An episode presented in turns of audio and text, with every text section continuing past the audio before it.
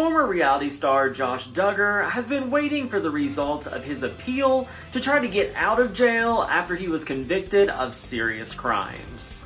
The U.S. Sun has confirmed from court records that the 8th U.S. Circuit Court of Appeals has denied Josh's request for a new trial. Josh's lawyer tried to argue that federal agents allegedly seized Josh's phone when he tried to contact his attorney during a raid at his car lot a year and a half before his arrest. The court papers read of the court's decision to deny the new trial by saying, It is true that the agents read him his Miranda rights, which ordinarily might leave someone with the impression they are in custody. But when Duggar signed a form acknowledging his rights, he had the agent scratch out the portion saying that he was being taken into custody, and this modifying the form made it clear that he was free to leave. It also says that the second and third factors in this case also favor the government. Duggar sat in the front front passenger seat of the agent's truck during the interview. They did not handcuff him, the doors remained unlocked, and he entered and exited the front seat of the vehicle on his own.